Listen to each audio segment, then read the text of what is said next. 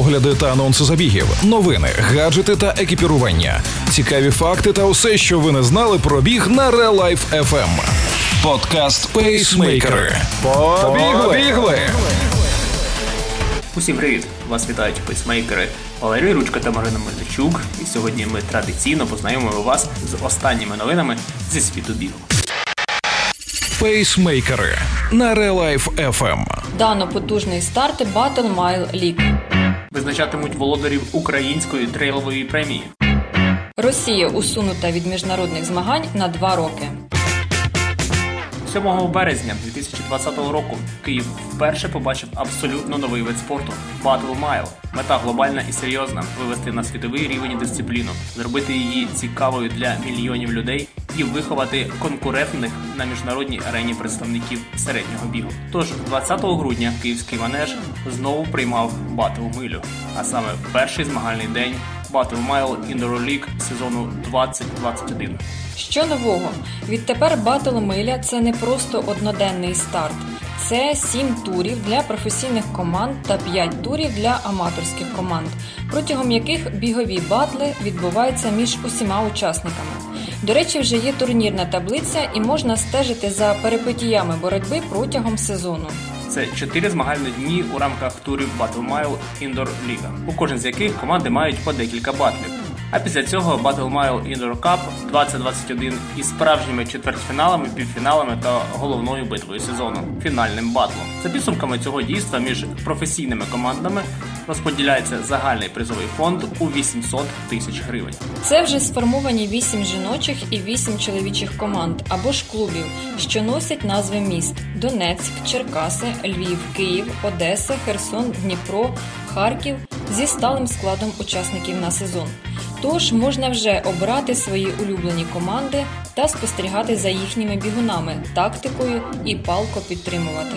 А ще це рейтингова миля для індивідуальних учасників, де можна самостійно спробувати свої сили на дистанції у 1609 метрів. У перший змагальний день, 20 грудня, у рамках Battle Mile Indoor League 2020-2021 відбулися перші два тури батлів серед професійних команд та перший тур серед команд аматорів.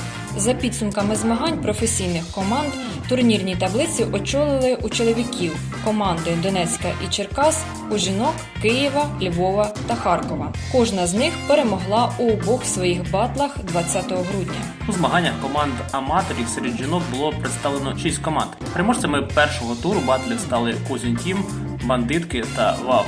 У чоловіків було представлено 8 команд, і пальму першості наразі тримають Віктор Team, Push Up, Адреналін та Running Club Scientist.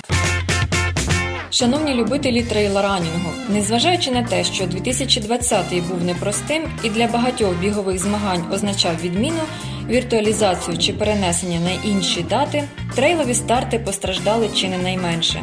Тому цього року за ініціативи Декатлон в Україні та Ультрачат.ua, а також з партнерською підтримкою від Декатлон та Джеймс Кук буде проведено конкурс для визначення найкращих українських трейлранерів за результатами виступів на вітчизняних та закордонних стартах. Передбачено 5 номінацій. Перша найкращий результат, друга прогрес року. У першій і другій номінаціях визначатимуть кращих серед чоловіків і жінок за performance index ITRA. Третя номінація найкращий трейл-ранер категорії short.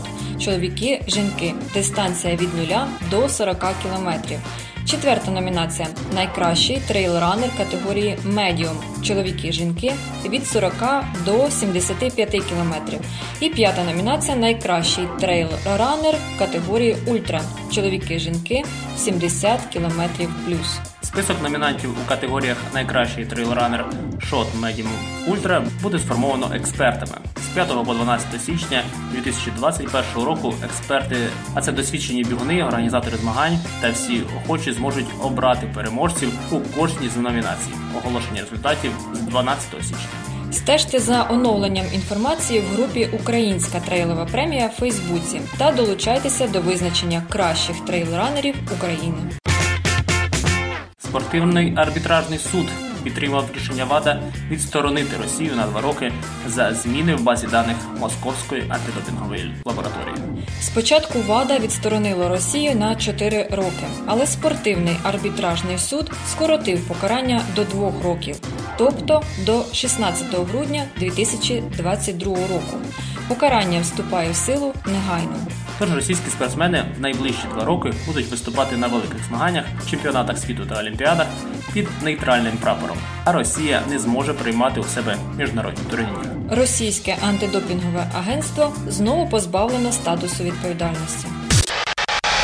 Пейсмейкери на Релайф FM. Ось і все. Ми стараємось для вас бути корисними, цікавими та інформативними. Незмінно ваші пейсмейкери Валерій Ручка та Марина Мельничук. Тримайте свій темп. Ви слухали подкаст Пейсмейкери на Релайф FM. Релайф FM. Щодня з понеділка по п'ятницю о 7.40 та 16.40. Починайте бігати і слухати нас.